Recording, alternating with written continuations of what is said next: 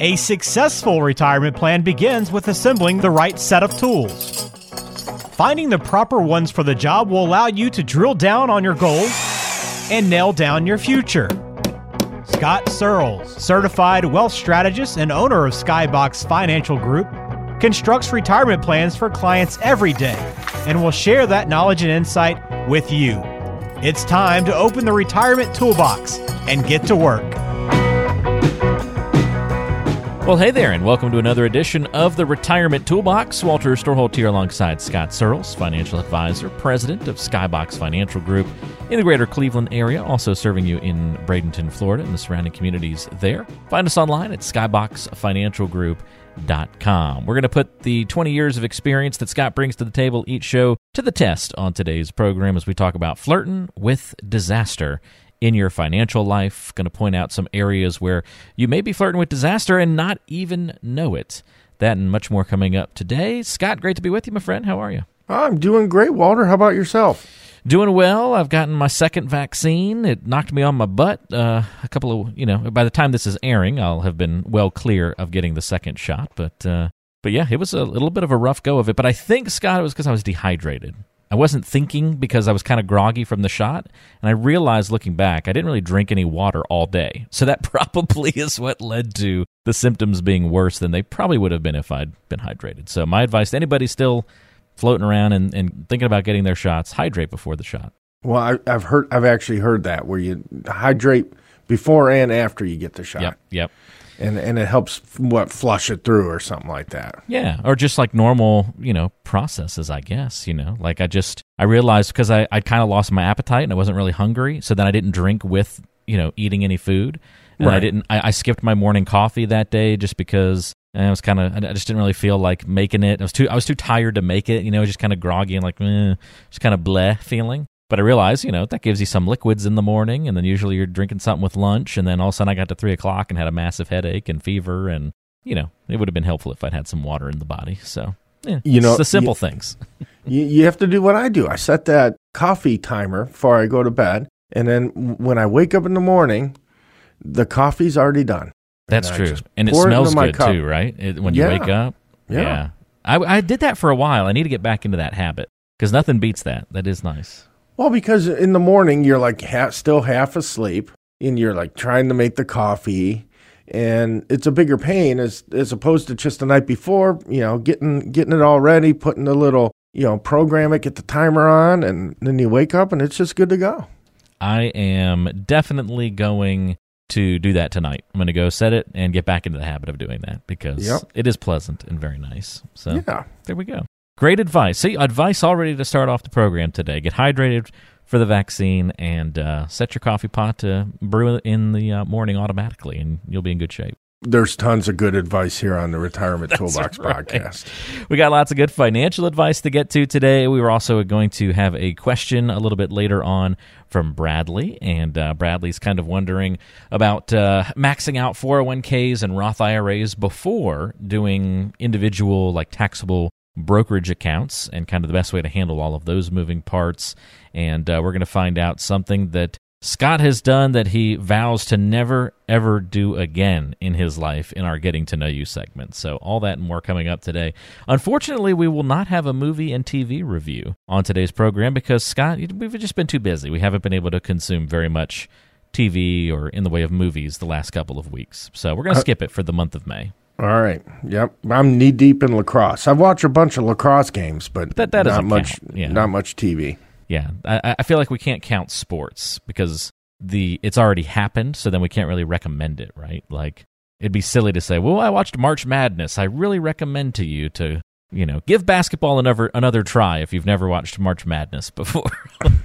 exactly, exactly. People are either watching their sports or they're not. So we, we leave that out.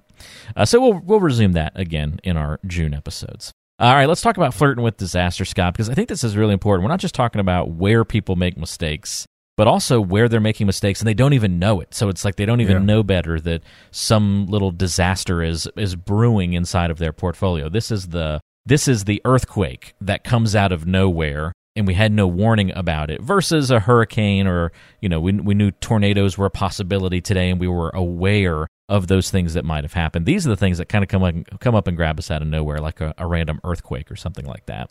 Mm-hmm. So let's talk about some examples of where we see this in everyday life. I'm sure you have many stories where these things have popped up before. I know one area has to be out of date legal documents. People have taken the time to do a legal document, which is more said than most people have yeah, put the effort yeah. into it but then they don't realize they've created a, a, little, you know, ticking ticking bomb inside their portfolio if things get outdated. Well, you know, the thing too is that you're you're right. So there's a lot of people that haven't created documents. So step one, get documents. But I just had a guy come into the office the other day, and he his wife had passed away. He never updated anything, any of his legal documents. And when we're talking legal documents, we're not uh, only talking wills and trusts. I think when it comes to some of the more important documents that always have updated too is your powers of attorney for healthcare and financial decisions. So those need to be up, updated for, for several reasons. Number one, things change. So if a spouse or loved one passed away, you got to update those documents because it said that maybe your your late husband, he, you know, had the authority to make decisions for you if you were incapacitated, but you know what? They're not around, then it creates a problem. So you need to update them, you know, for personal things that have happened in your life, but also update all these documents, wills, trusts, powers of attorney, living will, all those things because the laws change. Or maybe you moved from another state to another state and they're different. Uh, I had another client come in earlier this year and uh, moved from Virginia to Cleveland, eh, right here in Strongsville. And of course, they hadn't updated any of their documents. So we, you know, I had to get them in touch with an attorney because we don't prepare legal documents and have all those things updated because they, they needed to have them adjusted for the, for the state of Ohio as opposed to state of Virginia. And because there are going to be variations. So those are things you need to watch out for. Different life events, moving, people passing, and, and simply time because, you know, laws change. They need all these documents need to be updated. It's just a good rule of thumb, not just for legal documents, but your financial plan, anything that maybe hasn't been touched or addressed in some period of time that's acceptable. Um, you know, those things need to get talked about, resurfaced, and gone over again. So, legal documents definitely one of those areas. Now, sometimes it's not because something is out of date, but there could be something that's incorrect on the form. And we see this sometimes with beneficiary designations. And this, more than anything, Scott, can really rock a financial plan if people aren't ready for it. Well, I, I see this absolutely, you know, more than anything else is, is the incorrect beneficiary designations. And again, you need to update these when things change in your life, you know, whether it's divorces or marriages. Every year when, when clients come in at a minimum of once a year to do a review with me. We do, and we review all their beneficiaries because things change in their life. Things happen. Maybe they don't like one kid anymore that they, you know, used to like a lot. Used to be their favorite, now they're not. Or maybe the kids became a spendthrift, and we need to update and change those things. But I see most often that somebody passes away and the surviving spouse or whoever has not updated those beneficiaries. So you need to review them on an ongoing basis. And another problem I see too is that people don't know or realize the difference between a per capita beneficiary designation and a per stirpes beneficiary designation. And let's say you have two of your children as beneficiaries on your IRA. And remember, everything that has you know IRAs, life insurance, annuities, you know, the, all these rules apply for anything that has beneficiary designations on them.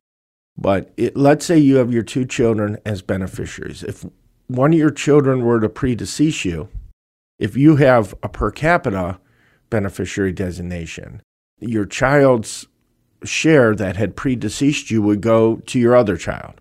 So, in other words, if it was a million dollar account and they were each going to get $500,000 each, and one of them predeceases, then the all million goes to that other surviving children child. Per stirpes would mean that in that same scenario, 500, 500, two kids, the beneficiaries, if one of them predeceased, 500 would go to the your one child that's still alive.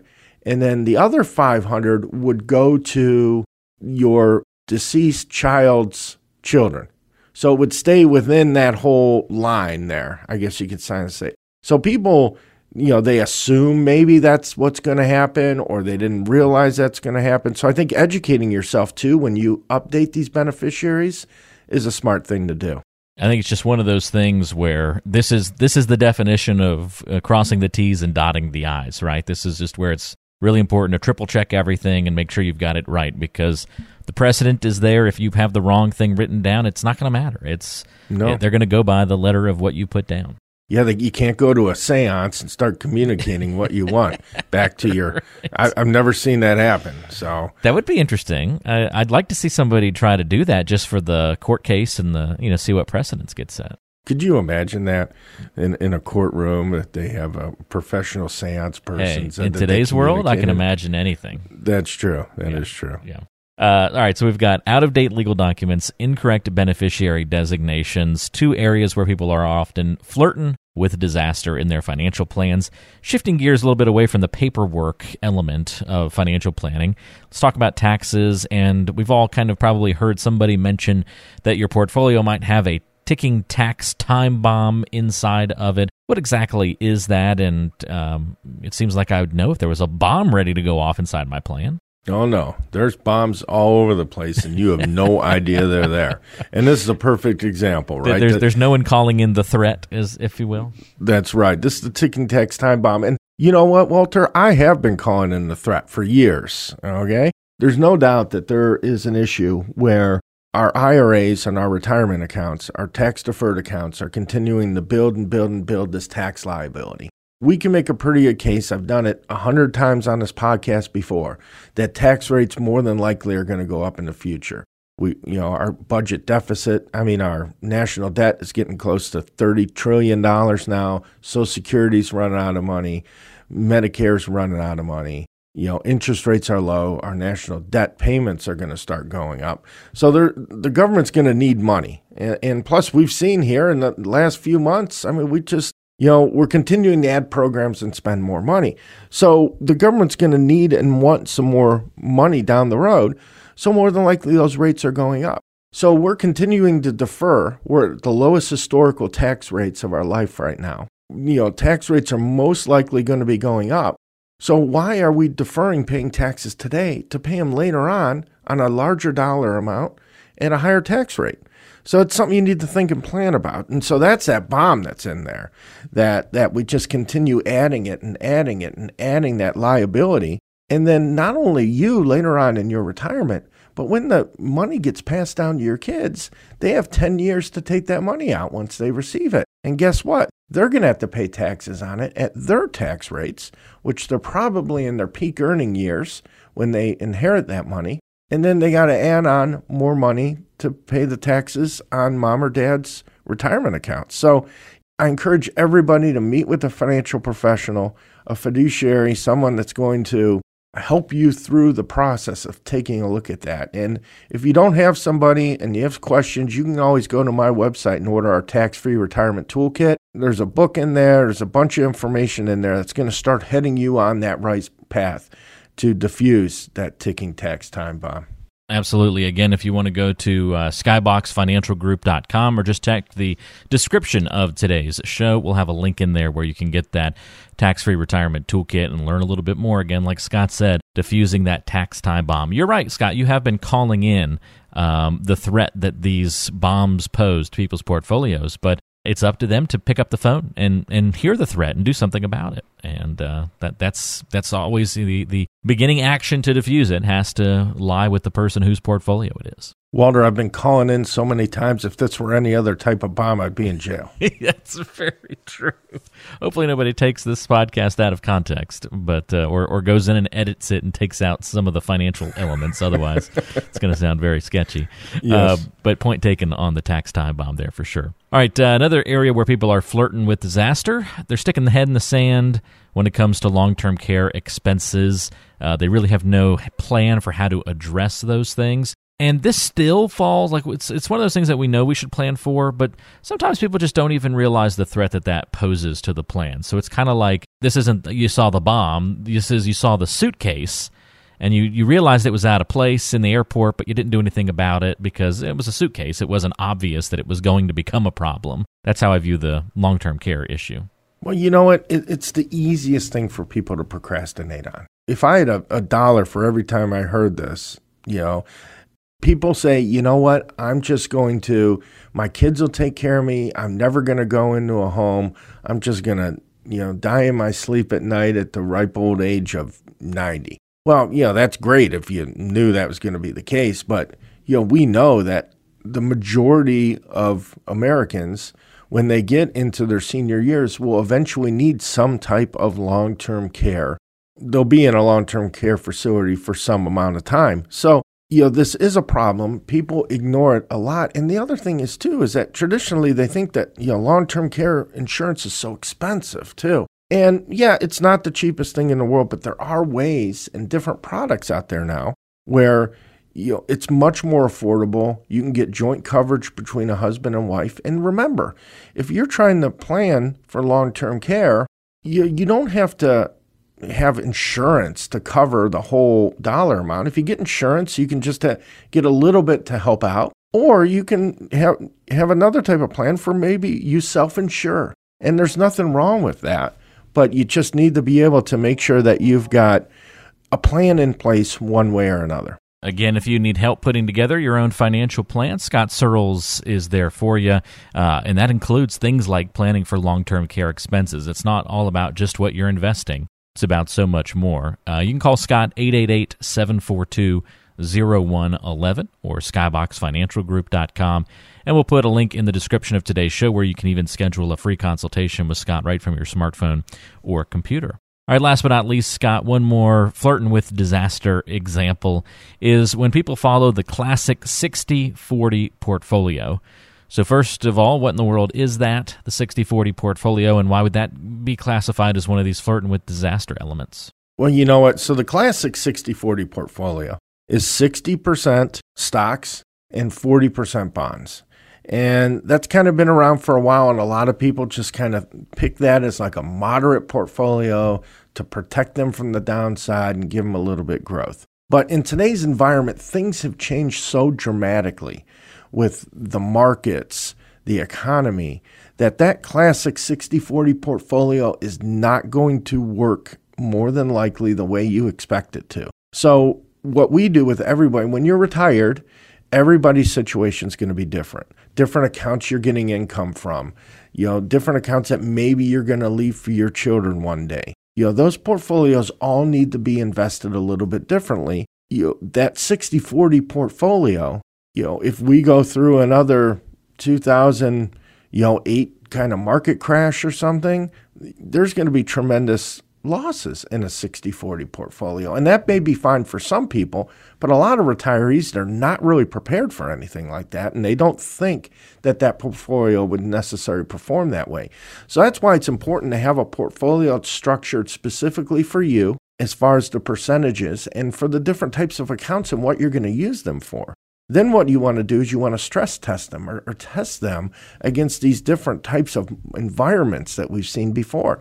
Stress tested if interest rates go up a percent and a half. Stress tested if the markets go through another financial crisis like 2008. We have a lot of volatility, and, and you know this is not the time to just go stick into the 60-40 portfolio rules because uh, you you find may find that you are indeed flirting with your retirement disaster so interesting, I think, to look at these different examples and realize that these disasters can come from lots of different angles from out of date documents to following the wrong strategies to failing to plan for certain things or just overlooking um, you know very obvious problems like the tax issues uh, that lie in all of our portfolios.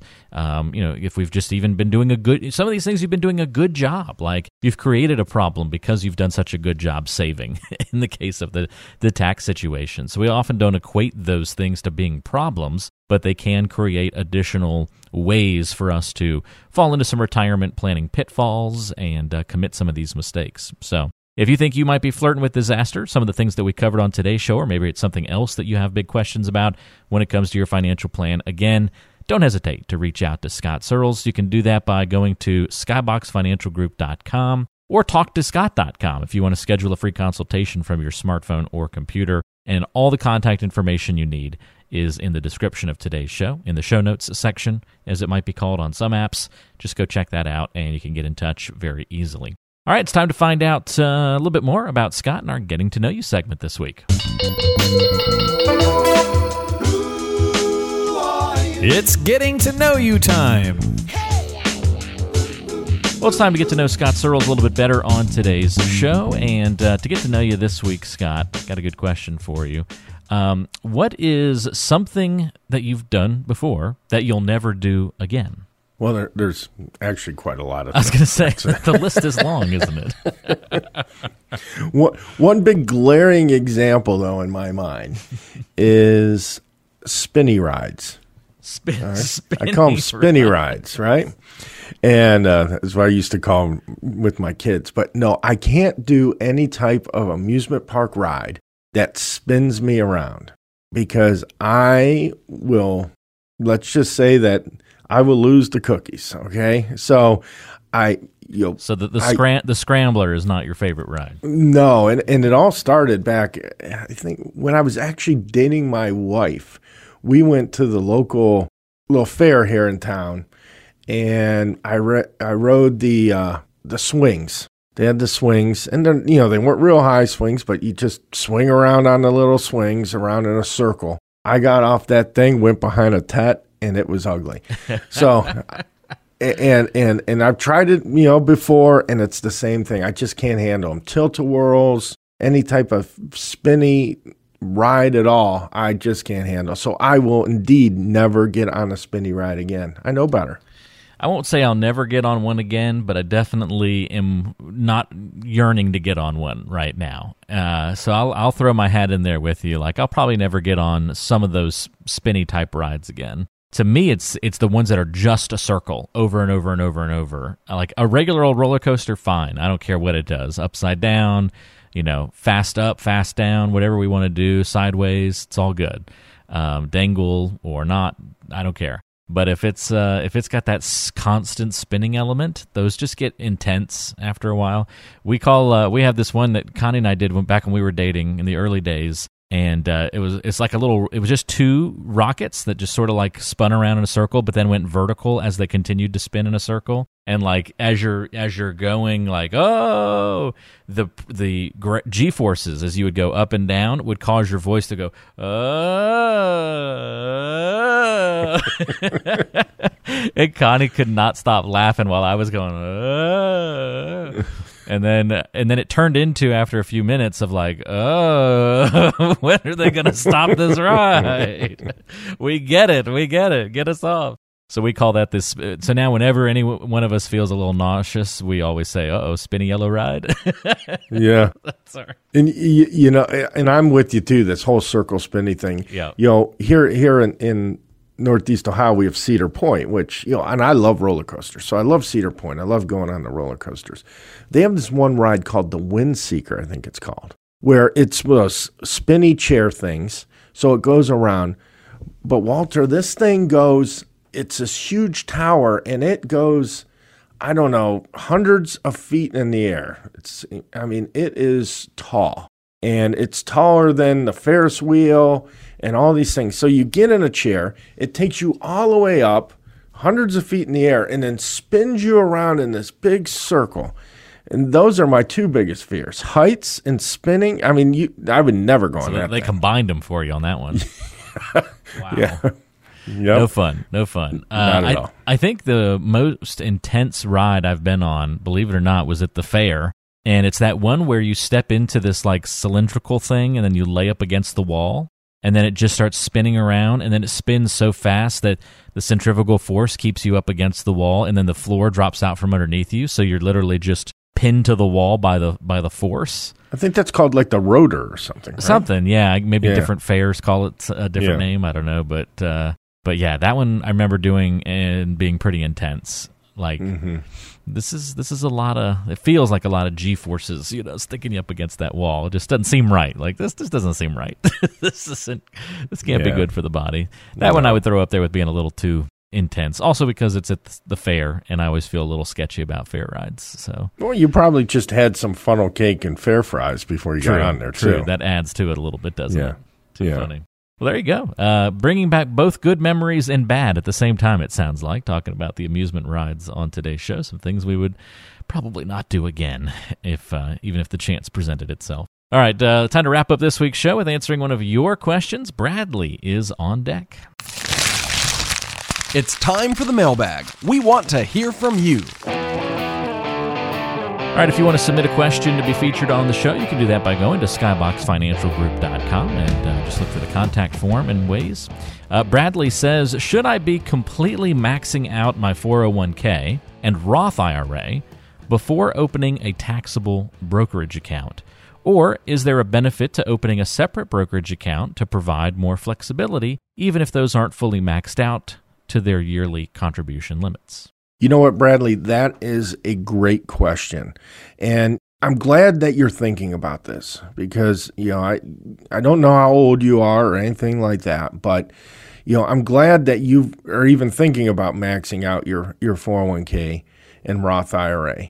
But I like that aspect of it, but you are also correct in thinking about you need a little bit more flexibility. Because the last thing you want is to have money in a taxable ticking tax time bomb 401k plan when you retire.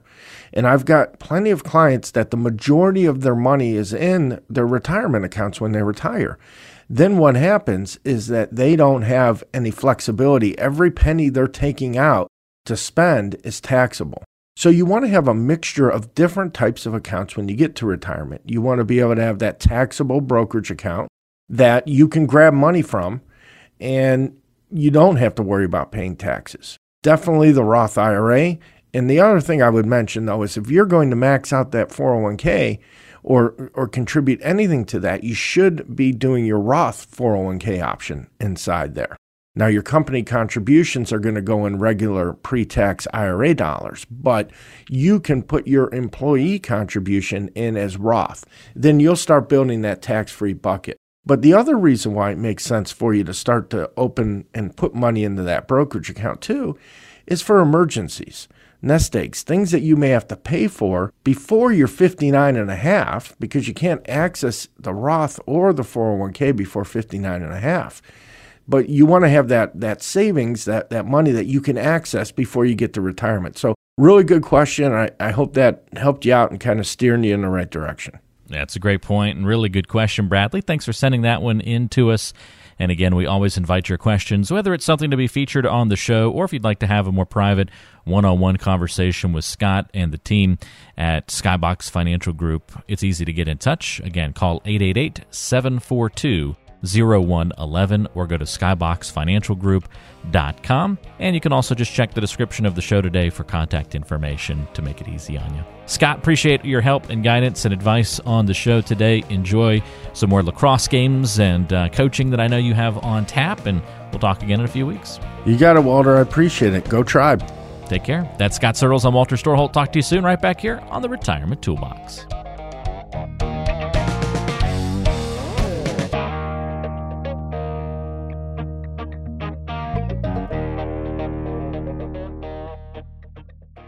Investment advisory services provided by Skybox Asset Management, LLC.